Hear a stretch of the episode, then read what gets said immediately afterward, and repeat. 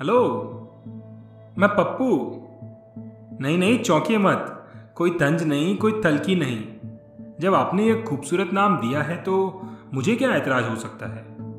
सबकी ज़िंदगी में कोई पप्पू, राजू, बबलू, गुड्डू, बिल्लू ज़रूर होता है, जो बेहद बेहद करीब होता है, जिससे आप खुलकर मिलते हैं और डरते नहीं हैं। भाई, भांजा, भतीजा, दोस्त, मैं भी वही हूँ और वैसा ही रहना चाहता हूँ। आपका पप्पू, राजू, बबलू और गुड्डू। वही है जो आपको हंसाते हैं, बतियाते हैं और संभालते हैं। आपकी खुशियों को और आपके बिखराव को। जब अकेले नहीं संभल रहा हो तो साथ देने के लिए, हाथ थामने के लिए, कंधे दबाने के लिए आप पहली कॉल किसे लगाते हैं? पप्पू, गुड्डू, राजू?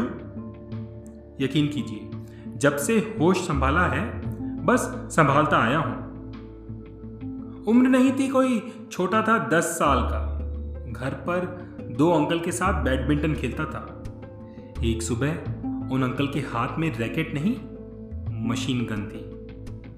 मेरी दादी को, मेरे घर में मेरे दोनों अंकल ने मार डाला। अपनों से घाव खाना, सहना, माफ़ कर, मुस्कुराकर आगे बढ़ना। मेरा हादसों को इस तरह संभालने का सफ़र तब से शुरू हो गया था। उस वक्त पिता ने समेटा, संभाला। सफदरजंग रोड के उस घर में रहना हर रोज घायल करता था।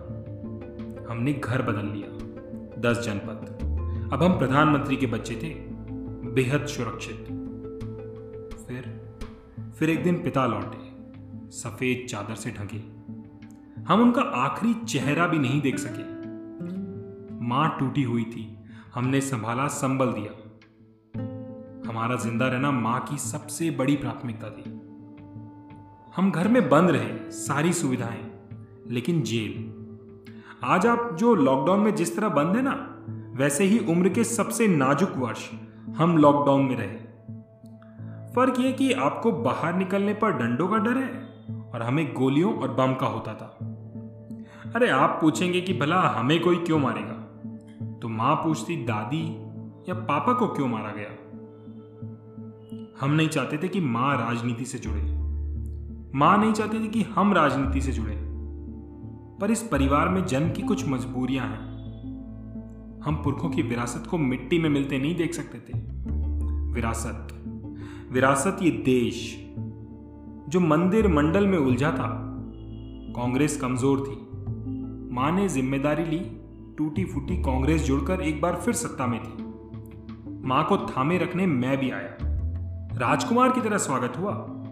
Most eligible bachelor future PM और जाने क्या क्या पाँच साल बाद हम फिर जीते। मौका था, मगर मुझे रुचि न थी। न मंत्री बनने की, न प्रधानमंत्री बनने की।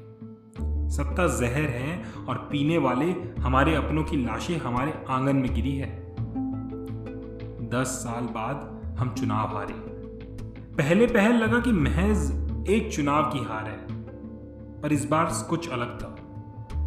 सिर्फ़ सरकार नहीं बदली थी, यह देश बदल रहा था। इसका रंग, इसकी तासीर, इसकी दिशा, सिर्फ़ राजनीति की भाषा नहीं, पूरी व्यवस्था बदलने लगी धीरे धीरे सिस्टमैटिकली यह महज राजनीति कुर्सियों की उठापटक नहीं है, यह बेहद खतरनाक खेल है। इसका निशाना लोकतंत्र है। आज़ाद ज़िंदगी है, बराबरी और मोहब्बत का फलसफा है। इसलिए निशाने पर मैं हूँ, आप है, हम सब, जिनका फलसफा मोहब्बत और बराबरी है।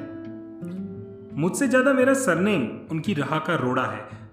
मेरा होना ज़िंदा और सामने खड़ा होना उनका भय है।